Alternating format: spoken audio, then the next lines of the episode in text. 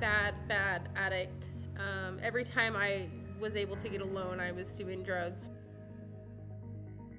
I've been in prison four times, twice in the state, twice in the fed. I was doing all this crazy stuff, cooking drugs and just staying high. God called me from a prison cell. I was a homeless drug addict, and my hope was found in a needle.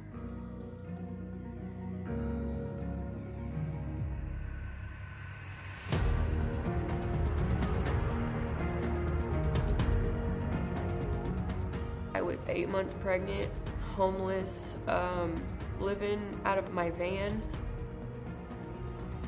You know, it wasn't Freeway that saved me, it wasn't John Stroop that saved me, but God uses Freeway in such a mighty way as a tool to reach these people. There's not a community or a county in America that doesn't have a drug problem. And the, the church has the answer, and it's the gospel of Jesus Christ.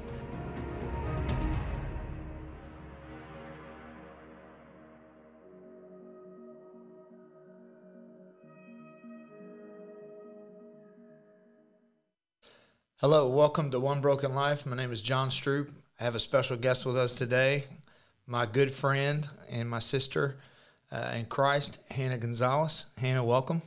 Thank you, John.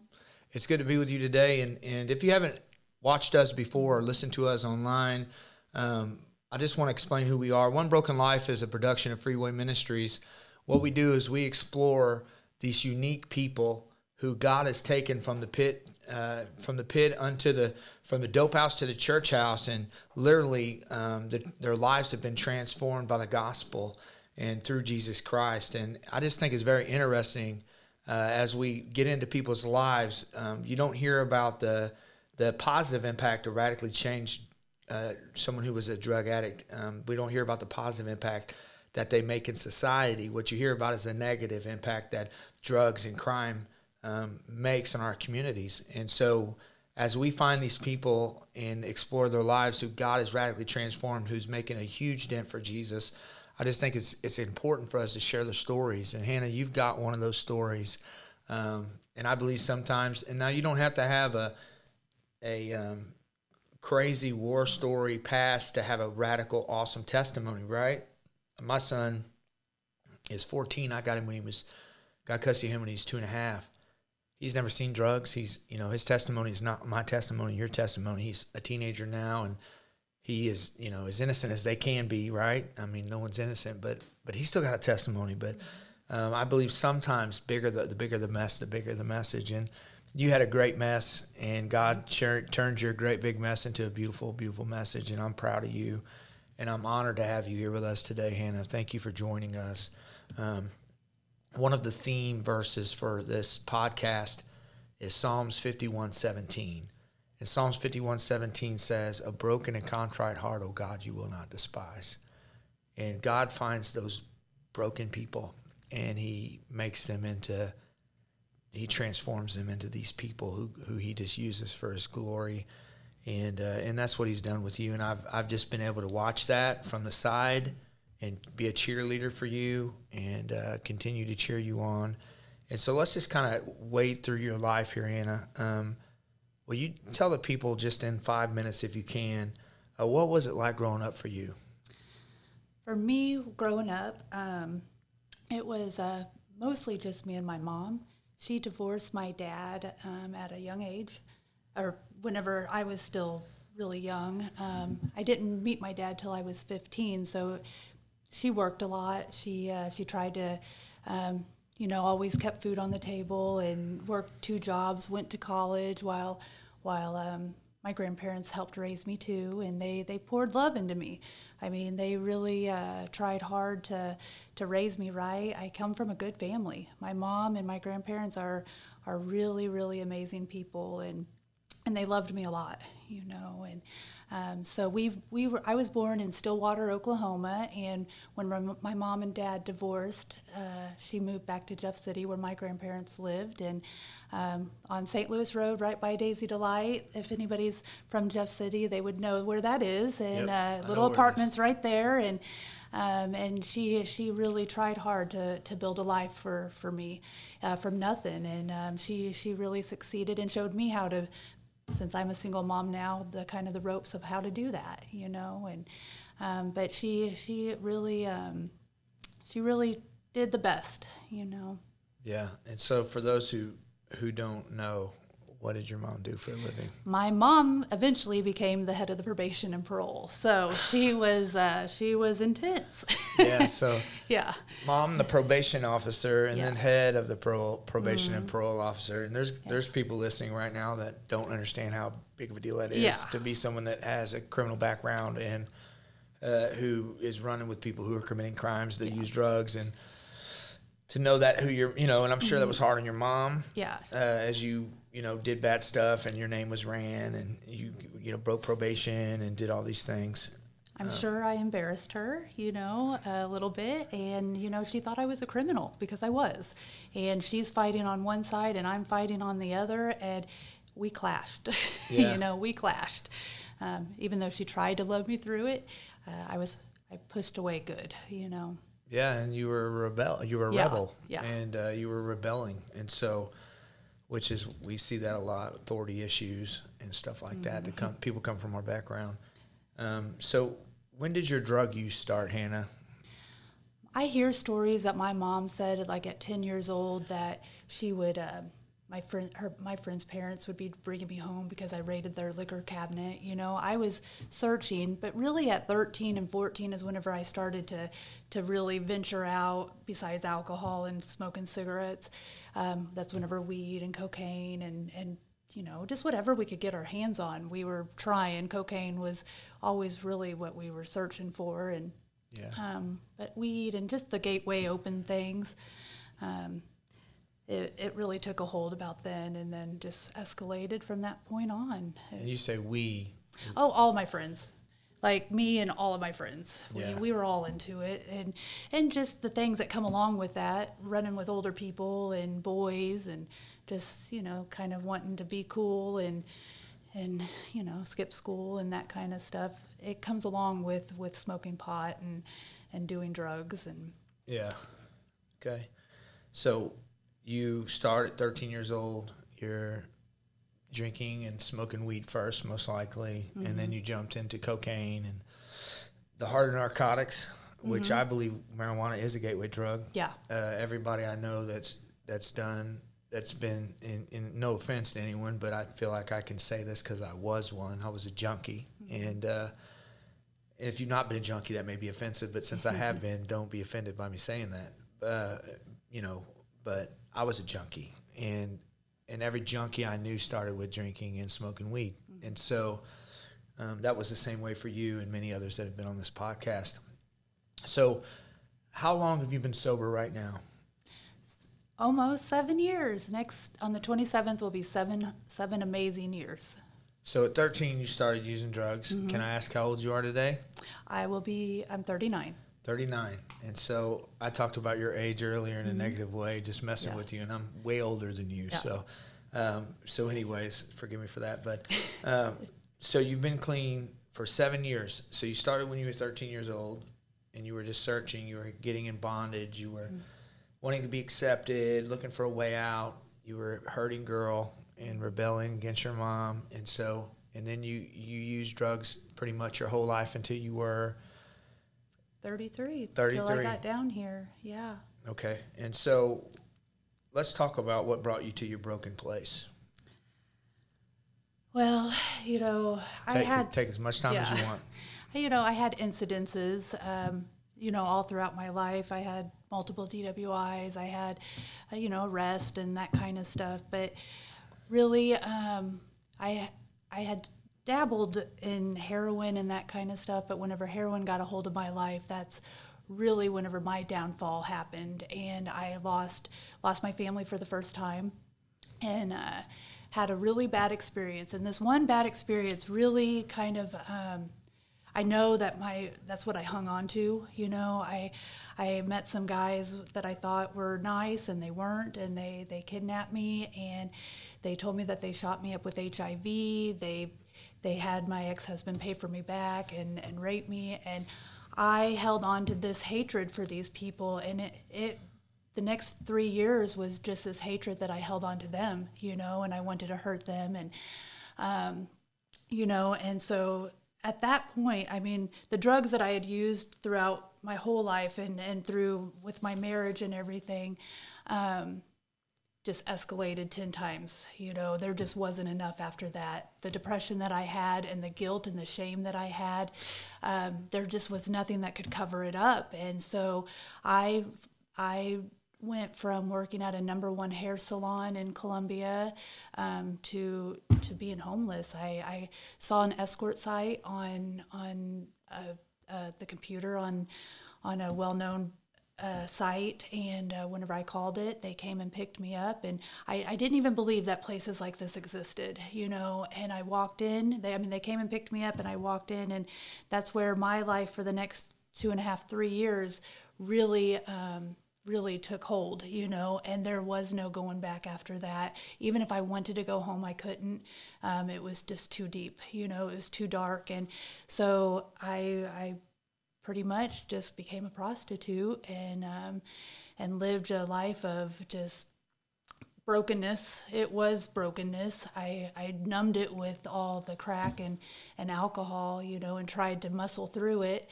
Um, there was a lot of violence. There was a lot of bad people, and uh, it was it was dark. You know, there was there was not um, there was no light. you know, um, and then I had my my ex boyfriend got out of prison and and I was able to move from Columbia to Jeff City and that's where where um, I heard about you and uh, how how God had changed your life and um, I, I needed to see that.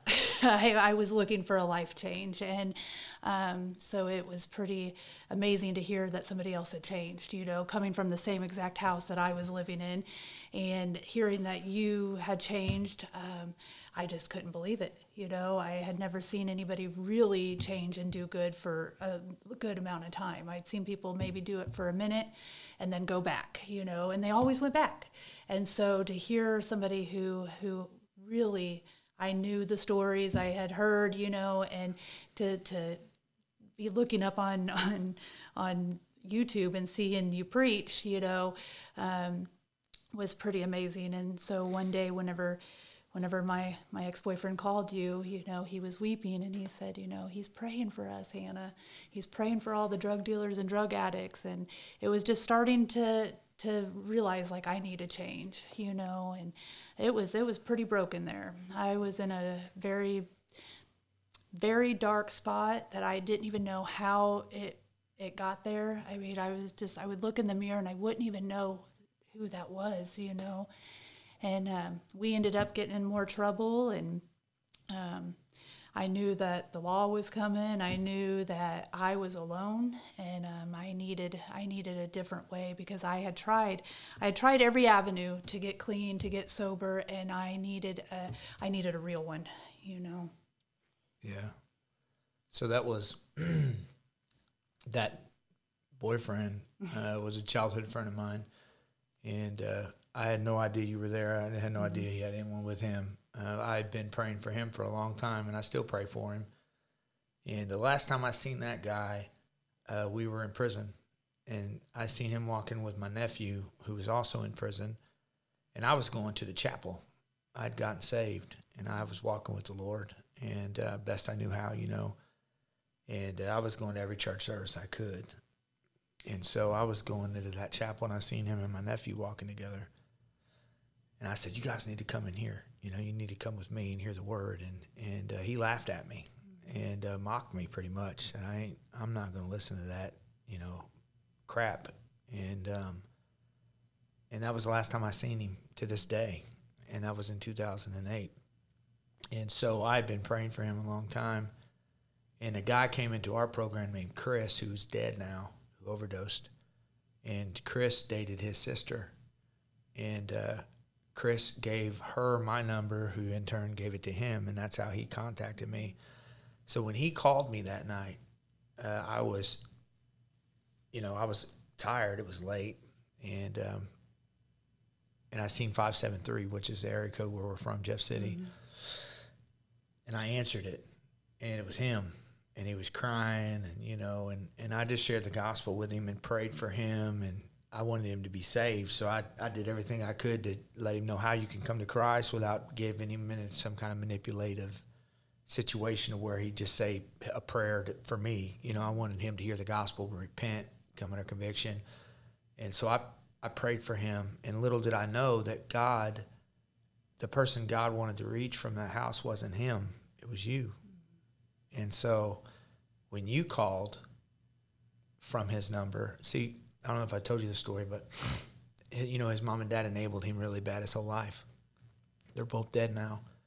And uh, they let me live with them when I was homeless. I was homeless in my 20s without a mom and dad, strung out, no way to cope, no kind of life skills. And uh, they took me in and let me live in that same basement you lived in. And uh, I felt like I had some, a sense of loyalty to them for that. And, uh, and so his dad called me because I started calling him and checking on him after that. And I would see how he's doing, just trying to get him to change. And uh, hopefully he would come to Springfield, move in, the perfect world, move into the men's house, our discipleship house, and then, you know, his life would be changed, you know, and all that. And um, so I would call him and he'd be drive. What are you doing? Driving, driving here? I was like, well, you ain't got a license. What are you driving for? You know, you're gonna go to jail. You know what I mean? And one day the phone rang and it was his number, and I answered it, and it was his dad. And his dad said they got Jason. So then it rang uh, later on, and it was the same number, and it was you. And I thought, who are you? You know, what are you doing with this phone? And you explained that you'd been listening, and you, how did you get the, how did you get my phone number? It would. Well, I think that was my phone that they were Oh, okay. using, but it had been saved. Um, he had saved it in my phone, and um, and so, yep. But I I had been listening, and and he uh, he just talked you up, you know, and just said like, you know, he's he's a man of God, and uh, you know, and that kind of stuff, and um, really, I could see that he wanted change, but he just didn't. He wasn't there yet. Yeah. So when you called, uh, I had had my wife talk with you, and I had had Sherry Lechner talk with you, and I remember meeting. I had my friend Dan, Dan Bashirs. Big Yeah. shout out to Dan Bashirs. Uh, he lived in Columbia, and he said, "I'll go get her. Yeah. Me and my son will go pick her up because I need somebody to go get you and bring you to treatment." And uh, I remember, never forget when him and his son rolled up. I, I think I took you guys to McDonald's and got you something to eat, and uh, I had them follow me to the treatment center, and uh, and then so you entered the treatment center, right? And you're here in Springfield. What did you have to your name? Well, Dan gave me a twenty dollar bill, um, and I had my Bible. I had hope. That's that's all I had was I was I knew that I was leaving um, whatever I just came from behind, and I wasn't looking back. And uh, that's all I had. I really didn't have much, but I had I had Jesus that I was hoping to to learn more about. You know, I, I didn't get to meet him yet, but um, I did I didn't I did know that it was it had to be something better this way. So, you go to the treatment center. Talk about that. Let's hear about your salvation testimony. Like, when did you get saved? How did that work out? So I got to the treatment center and I was still a mess. Um, I, I hadn't used drugs for the first few days before that, but I had not slept. And so I, my mind was playing tricks on me and uh, telling me to run, really telling me to run. And like I was kind of, it was just, it was really just mind tricks, like trying to get me to leave and just get out of here, you know.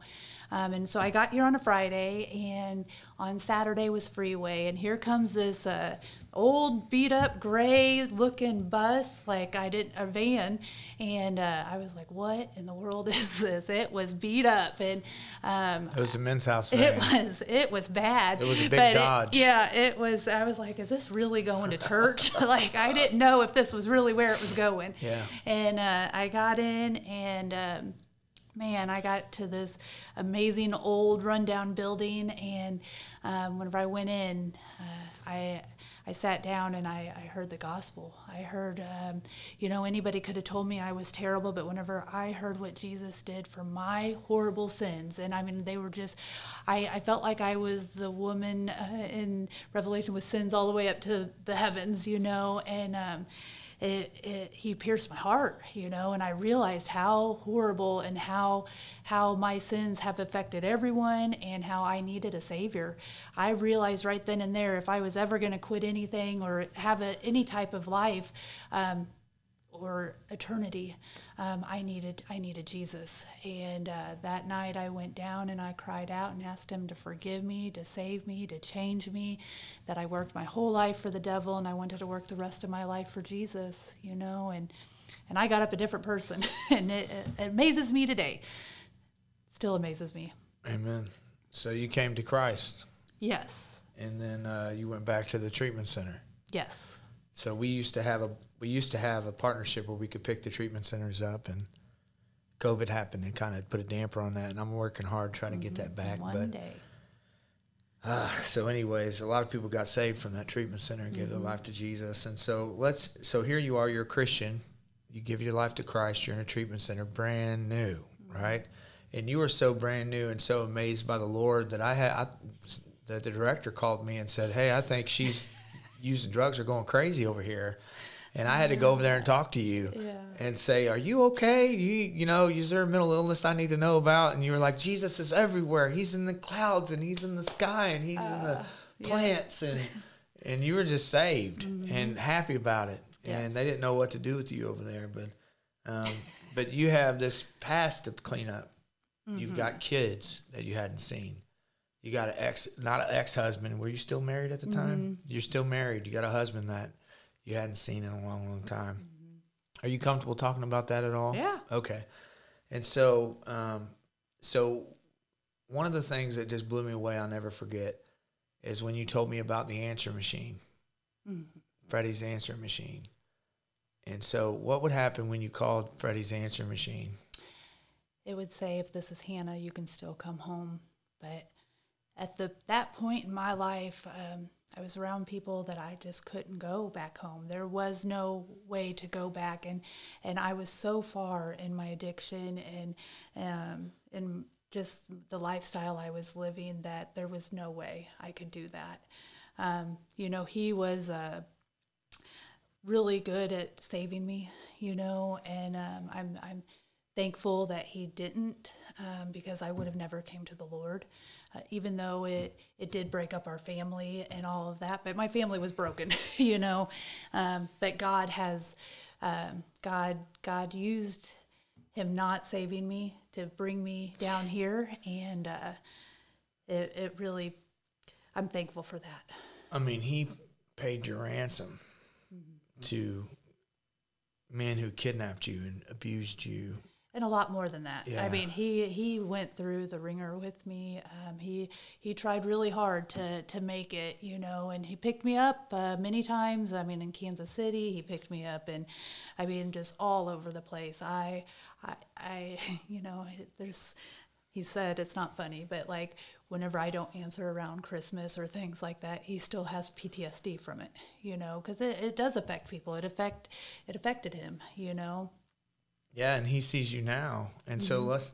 How long had it been since you've seen your kids, Hannah? Almost three. I mean, from a dis like three years. Three years. Yeah. And then when you did see them, it wasn't really good, right? Yeah. And so I know they're your kids, and um, they're teenagers. Yep. Football, cheerleading, you know, sports and all that, and um, and so I don't want to get too far ahead. So now you got this these kids you haven't seen. You got an ex husband who probably doesn't even know where you're at, and you're in a treatment center, and so. Um, you get out of the treatment center, you end up coming into the woman's house. So what was that experience like? And I'm just shooting off the cuff. I'm not to Yeah. look at my notes. Yeah. So what what was that like? I mean, entering the women's house, we, you've got this structure you got to live by now. You come from this prostitution, mm-hmm. heroin. Was you IV user? Mm-hmm. I- IV, IV, crack, all the time, alcohol, the time. Alcohol, just criminal lifestyle. You were a mm-hmm. criminal. Yeah. Um, so, what was it like transitioning into the women's house? We had structure, and you had to, you know, you had these certain rules you had to live by. Well, I remember you asking me one time, "Do you do well with authority?" And I thought, man, nobody has ever asked me that question. That was before I got down here. Um, you know, but I was ready for it and I needed it and I was ready to do whatever it took.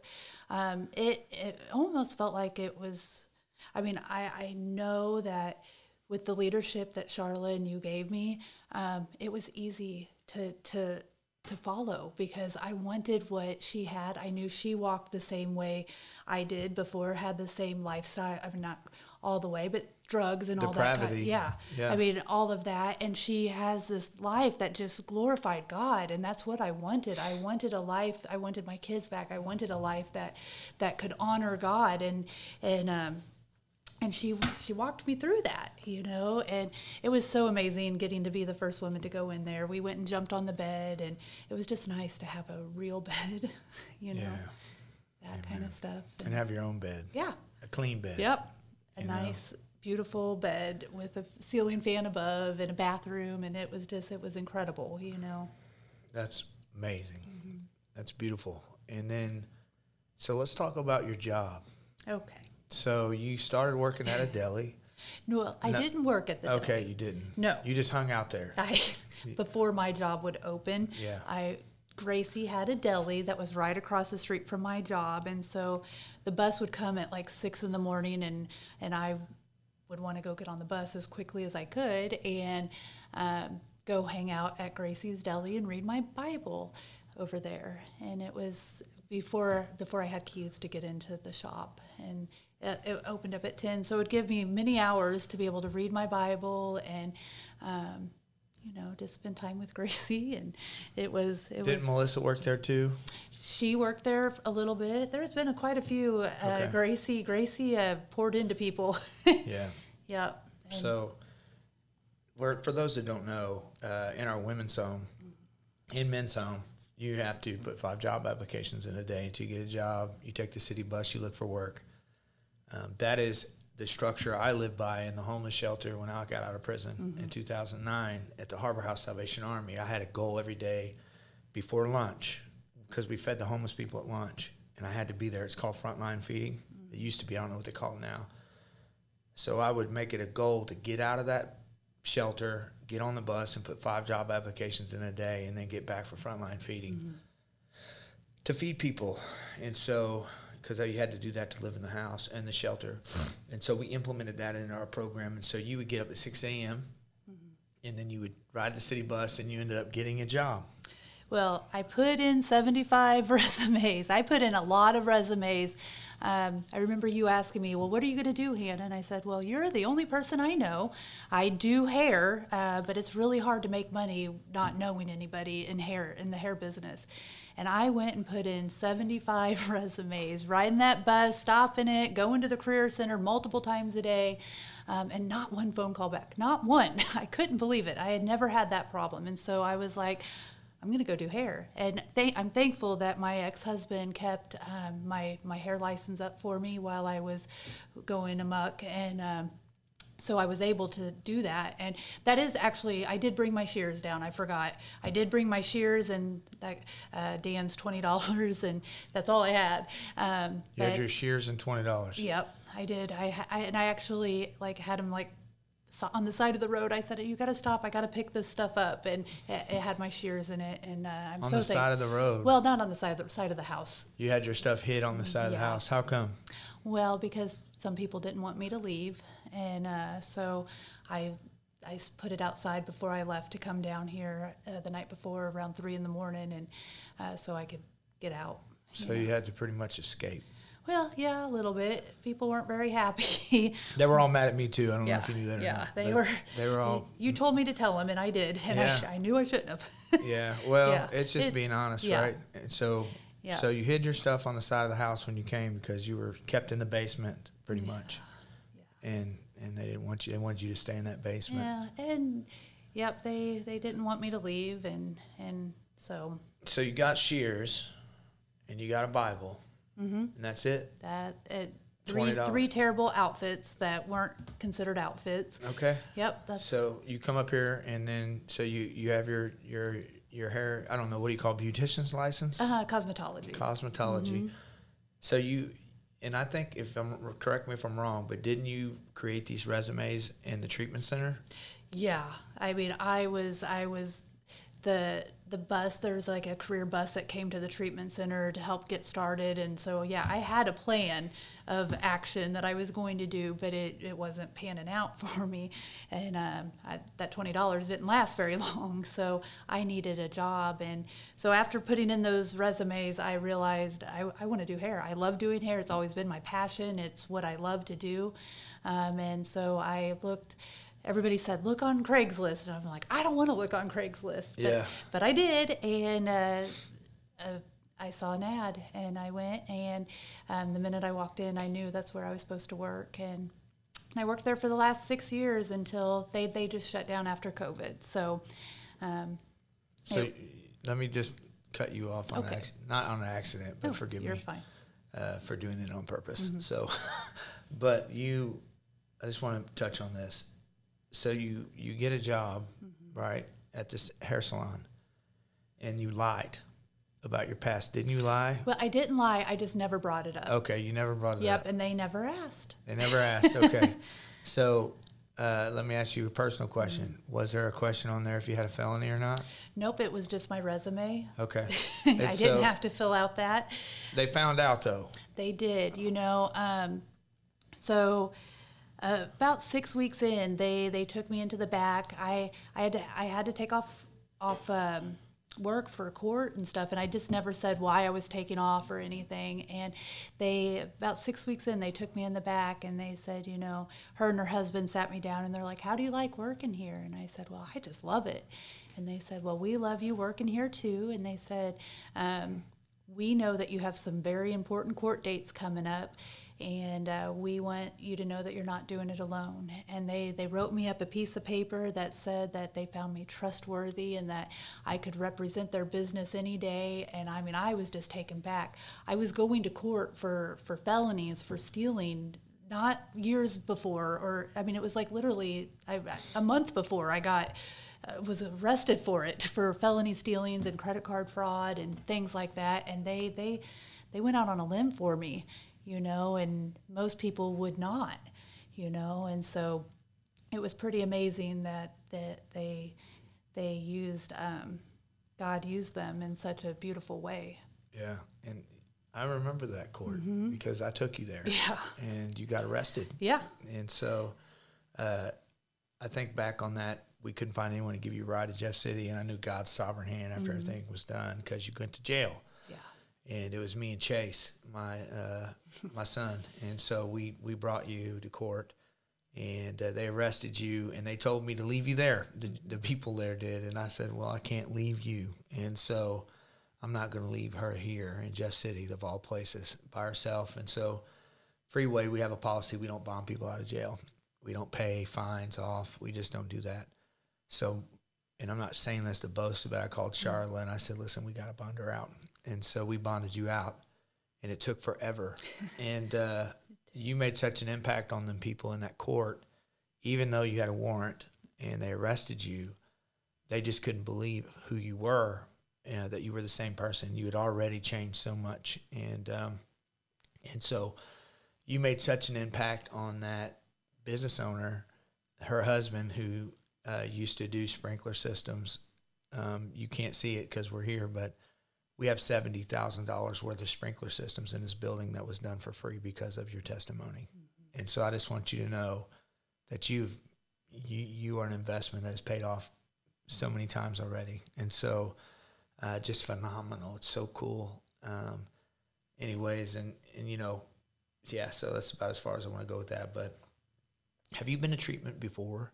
Yeah, I went to treatment in Boonville. I went in Jeff City. I tried counseling. I tried. I've been to treatment. I, I tried it. Um, you know, outpatient treatment also, um, multiple times. Did you ever think you would change? In the back of my head, I always had that little thing that, I mean, for a minute I wanted to, um, but then once I got there, I it would it would never stick. Where was the first place you served in the church? Served at, at Crossway, Freeway. Freeway's not a church, but Well, where's the place? Let's just change that question. Where's the place? First place you served in ministry? Um, was at Freeway. Yeah. What What'd you do? I well, I rode the bus. I did clothing. I um, I like to roll silverware. Um, also, I think I even rolled silverware to help with my community service that I had, and I sat with treatment. That was where I served every every Saturday night. I I loved it. I wanted to spend my birthday there. I, I couldn't wait. You know, um, yeah. What's your dreams?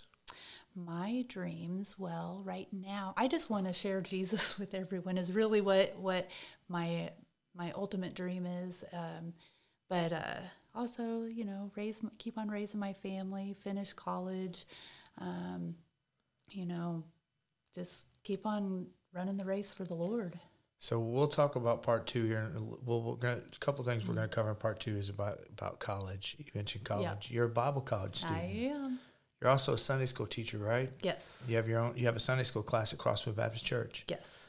and so you're leading ladies, right? And so, uh, and we're we're we're kind of going towards the end of the first episode, but I just want to cover a couple things, and we're going to go over, but that's just what's going to happen. So, um, you got your kids back I did. I after did. three years. Yep, it was an incredible. I, I'd always dreamed about it. I always wanted it. I didn't know how it would ever happen. You know, I felt like I had messed up so bad that there was just no way that that could ever be a possibility. You know, um, but God, in His grace, He, whenever I called up there after I got out of treatment, um, I called. I called.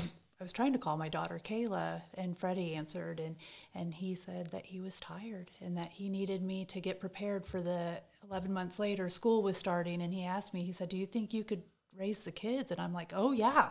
I mean, I'm just like three days out of treatment, but yeah, I can do it. You know, I'll figure it out. I don't know how I'm going to do it, but I know that God has a plan, and uh, He He guided my steps every step of the way, all the way up to getting my house and having them come, um, which was just such a amazing feat in itself. I would have never dreamed that that that could happen, you know, um, but it did. Yeah, and so tell us how you got your house.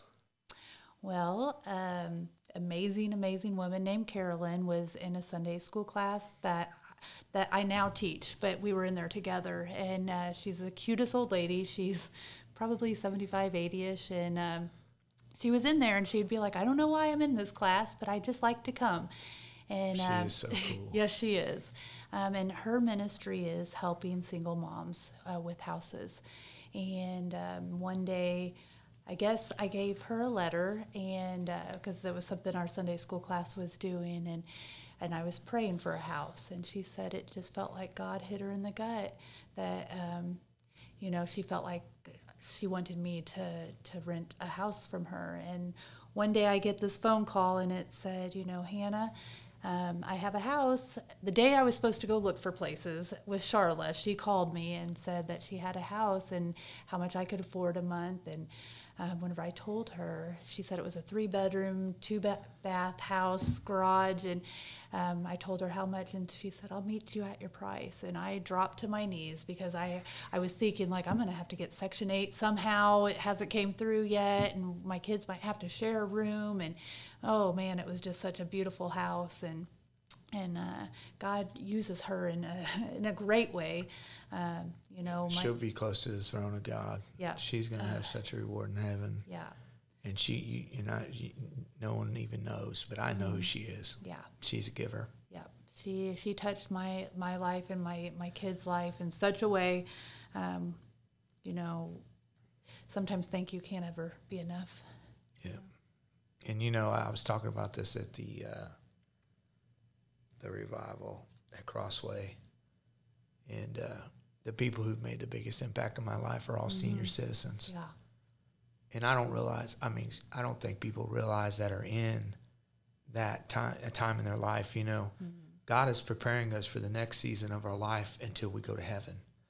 And when they are in that senior age, their ministry isn't over yet yeah, and and so I have been impacted more by people in that season of their life than anyone else in my whole entire ministry, mm-hmm. Which isn't a lot. I mean, I've only been doing this 10 years, but, um, but that woman, she's going to be blessed by God when she gets to heaven. And so, do you ever, do you ever think about, do you ever fear relapse? Do you ever think about what would happen? Does it ever cross your mind? You know, you've done so good for so long. Like I used to worry about you when you'd go back to see Freddie and your kids. I'll be honest, and I told you that. Yeah. I always say, be careful. You know, don't go here, don't go there. Stay off that side of town at night. You remember me having that talk with you? And so, do you ever? Does that ever cross your mind? Like, We're always one dumb step away, and that's what I always want to remember. You know, um, we're. I know that Jesus is my cure, and I need to read my Bible every day uh, to get my strength from Him because without Him, I'm weak. Um, you know, and I never want to go back. I never, ever, ever want to. It's just the worst possible thing to even think about. You know, I would hate to see what happened to my kids right? you know, and the the disappointment in their face. I would, I just So, how long have you? How long have you had your kids? six years, Six years, Yeah. full time. full time. Yeah. Yep. And so I remember when Freddie came down for the first time and visited me. Me and Freddie used to run around together. Yeah. And we, we did cocaine and drank and bar hopped and stuff and when I was crazy and, and I was an idiot. But Freddie, uh, I remember when he came to my house and uh, just trying to look at him and just think, you know, what, is, what, what does your family think? What does Freddie think about you right now? I mean, you know, and I know there's, you know, I prayed with Freddie and shared the gospel with him and stuff. Um, but you know, a lot of them. Uh, I'm not saying Freddie. I'm just saying a lot. Freddie's your ex-husband. For people who don't know who I'm talking about, but a lot of a lot of people that have you know good morals and ethics. Um, they don't use drugs. They don't commit crime, but they don't know Jesus, right? Yeah. So what about those people? Like, don't you have family members that used to, uh, like your mom kept a life insurance policy on you, right? And uh, she wouldn't let you come to her house because she's afraid you're going to rob her. So now you get to go there and spend time with her. And did my did my wife take you to your grandma in the hospital one time or uh, the nursing home? Or Yeah. okay, you got a grandma in the nursing home. I did. Yeah. You did okay, and so so now, like you are a new person Yeah. who they never thought you would be. So what do they see? How, what do they think about you right now? Well, they they see me completely different. Um, they, you know, my, a lot of my family's not saved. They they don't know Jesus, and so it looks strange to them. It looks a little different, you know, and um, they think that I'm really extreme, but it's not extreme. I, this is the way the Bible says that we are to love Jesus, you know, Right. and to be a follower and a Christian. And so, um, and I want them to see see Jesus in me. Um, and so that's, you know, some of them think I came down and met some really good people, and uh, And that's and I said really good people don't exist without Jesus. Yeah, and that's the thing. I'm I'm, I'm kind of where I'm Yeah. hinting at Yeah. is you know who do they give the credit to for this? Like, what are they saying to you? Like, how did you change to them? Well, meeting good people that leads to more good people, and you know, you do, whenever you're doing good, good things happen.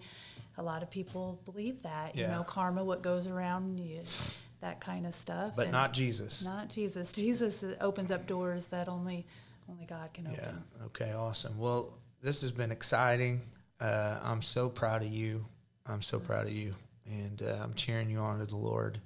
I can't wait to see what happens next in your life. Mm, thank you. And so, uh, if you've listened to this and you've enjoyed this, would you share this podcast as we close? This is one that you really need to share. There's people out there struggling, and Hannah was at the bottom of the barrel, and, and she's God's using her in a mighty way today. And if you've enjoyed our podcast, would you share it? Uh, you can find it on Spotify. You can find you can share it on Facebook on our One Broken Life uh, page. If you don't if you don't like that page, would you start liking it for us?